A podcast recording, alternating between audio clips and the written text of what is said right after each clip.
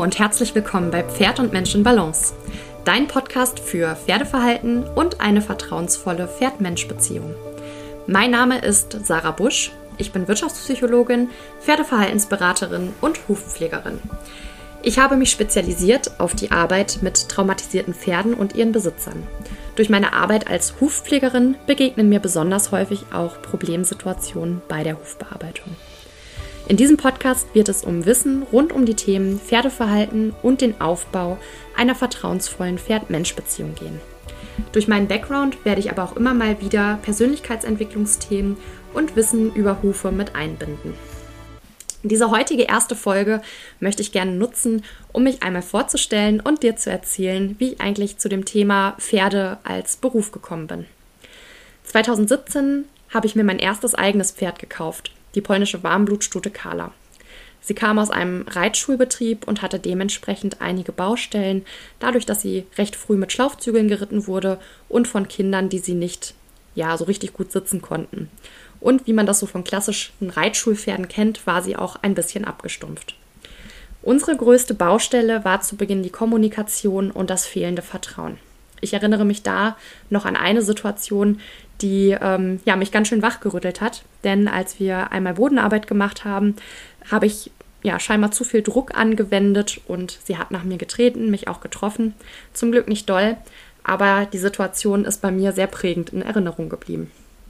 Ich habe mir dann aus meiner Hilflosigkeit heraus Hilfe gesucht, habe mir eine Trainerin dazu genommen, die uns viel über das Thema Kommunikation und die Bodenarbeit beigebracht hat und uns dabei geholfen hat, ja, das Vertrauen zwischen uns aufzubauen.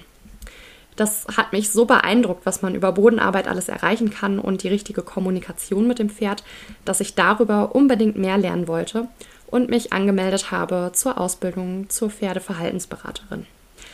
Da habe ich einiges gelernt über Pferdeverhalten, Kommunikation, aber auch die artgerechte Haltung. Anderthalb Jahre später habe ich mir dann mein zweites Pferd, den Mio, gekauft. Ein PAE, der sehr sensibel ist und auch zu Beginn bei mir sehr stark unter Stress stand und sich leicht aus der Ruhe gebracht hat.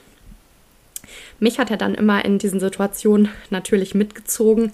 Ich selbst habe auch sehr viel Stress gehabt und habe dann ja versucht, die Probleme zu lösen und habe erkannt, dass Schema F nicht der richtige Weg ist und dass ich die Probleme nicht genauso lösen kann wie damals mit meiner polnischen Warmblutstute Carla. Ich habe dann äh, nach weiteren Methoden und Techniken gesucht, um diese Stressschleife ähm, zu durchbrechen und bin dabei auf die Trust-Technik gekommen. Das ist eine Achtsamkeitsmethode für Pferde und Menschen, beziehungsweise grundsätzlich für alle Tiere und war davon so begeistert, dass ich direkt die Ausbildung zum Trust Technique Practitioner begonnen habe. Inzwischen bin ich da für Großtiere, also Pferde, auch fertig mit der Ausbildung und bin gerade noch in der Ausbildung für Kleintiere diese ganze Ausbildung, die ich da durchlaufen habe, sowohl in der Pferdeverhaltensberatung als auch in der Trust-Technik, hat mich äh, sehr stark spüren lassen, dass es viel mehr braucht als nur das Training von den Pferden. Es geht auch sehr stark darum, dass wir selber ähm, uns mitentwickeln und uns selber immer mal wieder beobachten, reflektieren und dann unsere Erkenntnisse aus der Beobachtung und der Reflexion mit einbeziehen in das Training unserer Pferde. Denn ja, Arbeit mit Pferden bedeutet auch immer ein Stück weit Persönlichkeitsentwicklung und Arbeit an uns selbst. Ja, heute habe ich inzwischen vier Pferde, habe im vorletzten Jahr noch ein drittes Pferd dazu gekauft, eine tragende Morgenstute, die dann bei mir ihr Fohlen bekommen hat. Die stehen inzwischen bei mir zu Hause auf dem Paddock Trail, wo ich ja so nach und nach versuche, den Trail weiter auf und auszubauen, um da eine möglichst artgerechte Haltungsform hinzubekommen, wo die Pferde sehr viel Bewegung haben und einen möglichst naturnahen Lebensraum bekommen. Wenn dich diese Themen, von denen ich gerade so erzählt habe, besonders interessieren, dann freue ich mich, wenn du auch in den nächsten Folgen wieder mit dabei bist. Schreib mir gerne auch Themenwünsche oder deine Fragen per E-Mail oder auf Instagram. Da gehe ich dann gerne auch in den nächsten Folgen oder in meinem Newsletter drauf ein. Die E-Mail-Adresse und meinen Instagram-Account verlinke ich dir auch gerne einmal in den Show Notes und auch meine Internetseite, denn da findest du die Möglichkeit, dich für meinen Newsletter einzutragen.